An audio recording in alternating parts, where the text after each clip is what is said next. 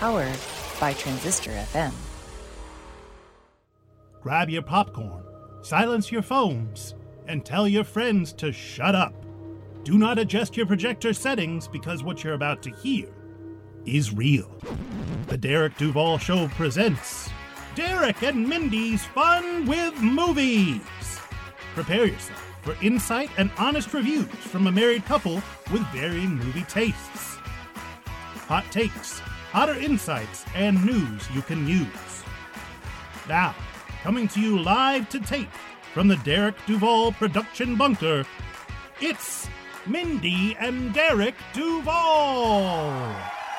Good evening, Duval Nation, and welcome to another fantastic episode of Derek and Mindy's Fun with Movies. We'll be talking about the absolutely fantastic episode. Which show? We'll be talking about the movie Coda. Coda, which is uh, up for another one of your Best Picture nominees for this year's Academy Award. Is that correct? That's correct. We here, uh, Derek and Mindy show, are trying to get through as many Best Picture Oscar nominees as possible. I'm happy to report that as of today, I have seen all 10 Best Picture nominees. Very heavy on the eye. yes, Yeah. Derek has not seen them all. But we did watch Coda together and we both really enjoyed it. I so did. I can't wait to tell everyone our thoughts It- about it. it was definitely um, a, surprise. Uh, I like to be. I like every now and again you sit, you're like, oh, this could be just the worst thing ever, and we end up having a really great time watching it. We laughed. We there was some t- there were some tears, mainly from you, but um, Definitely yeah. tears. yeah, but it was it was good. So let's get it started.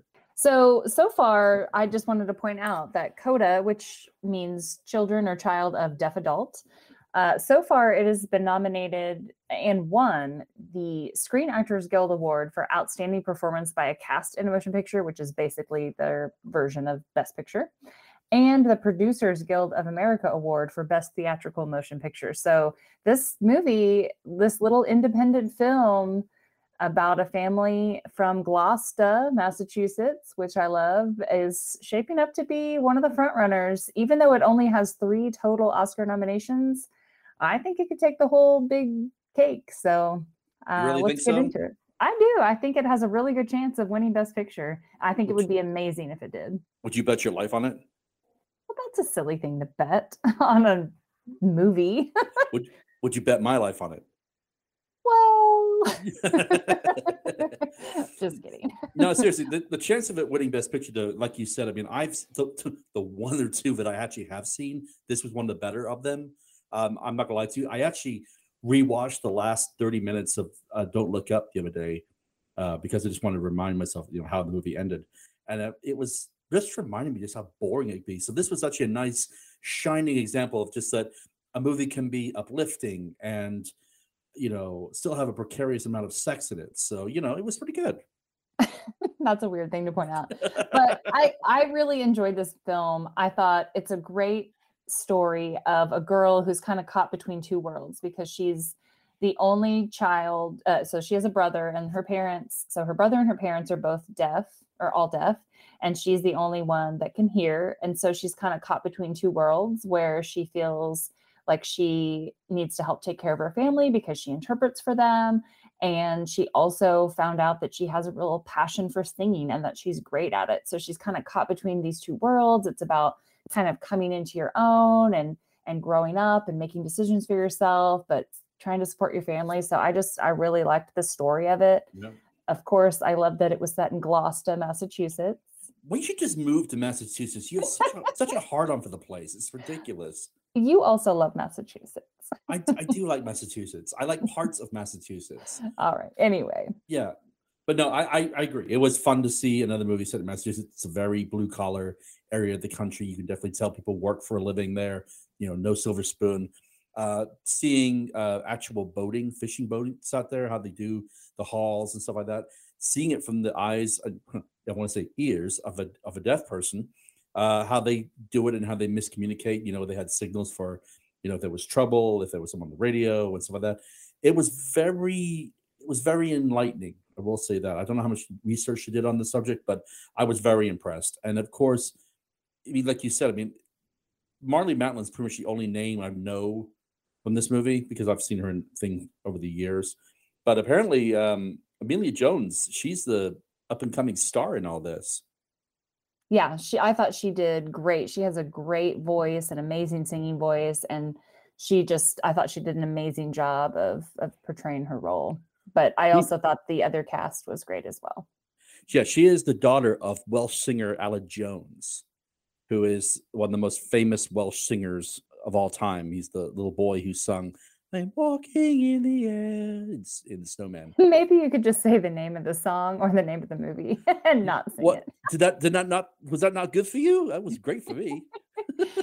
Derek has a favorite uh, Christmas movie that we watch every year called The Snowman, and all the British people know exactly what movie it is. And It there's is. a very particular song where the little boy goes on a flight with the snowman, and there's a very special song that gets sung, and it's apparently the guy who sung it as a child grew up and had this daughter who played this amazing role in this film. But let's talk about the other cast too. I mean, I'm not familiar with the other two. But you did you do any research and see if there were anything else? Um, I haven't, but the the guy who plays the dad, Troy Kotsur, has been winning some Best Supporting Actor awards and other awards that have been going on already. So I think he could be taking that home for an Oscar as well. That'd be interesting. Be the one Oscar where everybody be just dying to see what they have to say and no one's going to watch because the ratings on the Oscars are so down right now. So it'll be interesting to see how it turns out.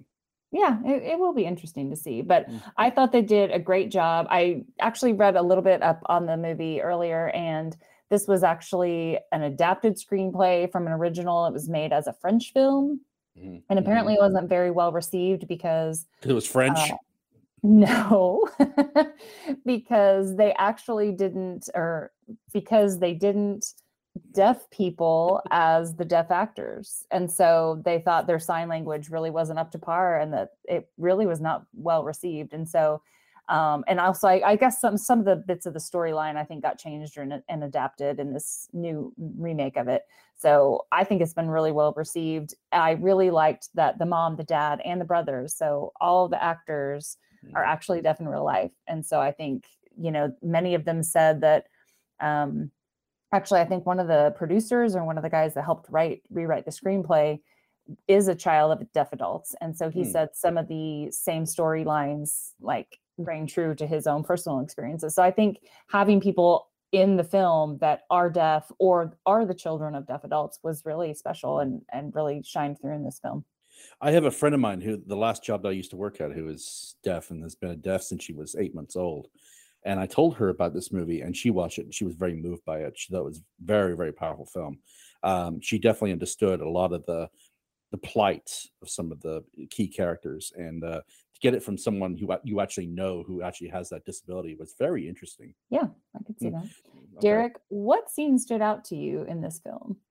Oh, definitely the scene where the the girlfriend, the girl brought her her quote unquote boy lover home. They caught the parents upstairs just getting down and dirty with it, and they were like trying to flip the lights on and off to signal, "Hey, I'm home." And it was then then having to sit across from them, you know, and after it was over, I I laughed incessantly hard, probably more than I probably should have. That was your favorite part? That really was my favorite part.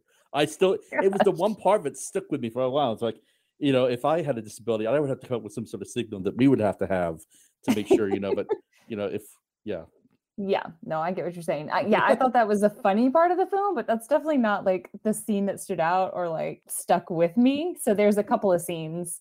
There's one where the daughter has her first concert. So the daughter finds out she has this passion for singing. She joins the choir mostly to hang out with this boy she kind of likes, but then, you know, she's kind of good at singing. She has a great voice. And so she invites her parents to, and her brother to her first concert, and they're not really sure why she's into this. You know, they can't hear it. They don't uh, really kind of understand the point of it, but they go to to be supportive, and the parents are kind of like signing off to the side while she's singing, like, "Hey, what do you want to do for dinner?" This and that, because they can't hear anything. But the brother is paying attention to everybody else and seeing kind of their reactions about her voice, like, "Oh, she must be pretty good." People are kind of nodding along and getting teary eyed. My sister must be doing a great job.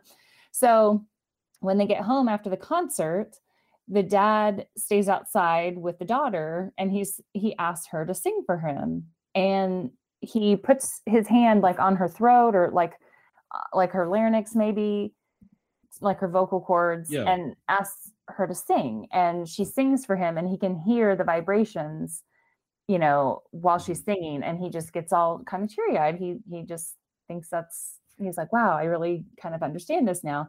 And so I got kind of choked up at that part. And then at the end, also we want to again put our disclaimer out there. Oh yeah. This is a spoiler filled episode. So if you have not seen Yeah. Pause this recording, Yeah. come back to it after you've watched the movie because it's amazing. You should watch it. Yeah. Um, so the other part is at the end when she's auditioning to go to music school, her parents and her brother come to support her. And I thought about this when at the scene when she was singing for her dad. I was like, I don't know why she just doesn't sign it to them because then he would know what word she was saying. You know, she she would know the lyrics.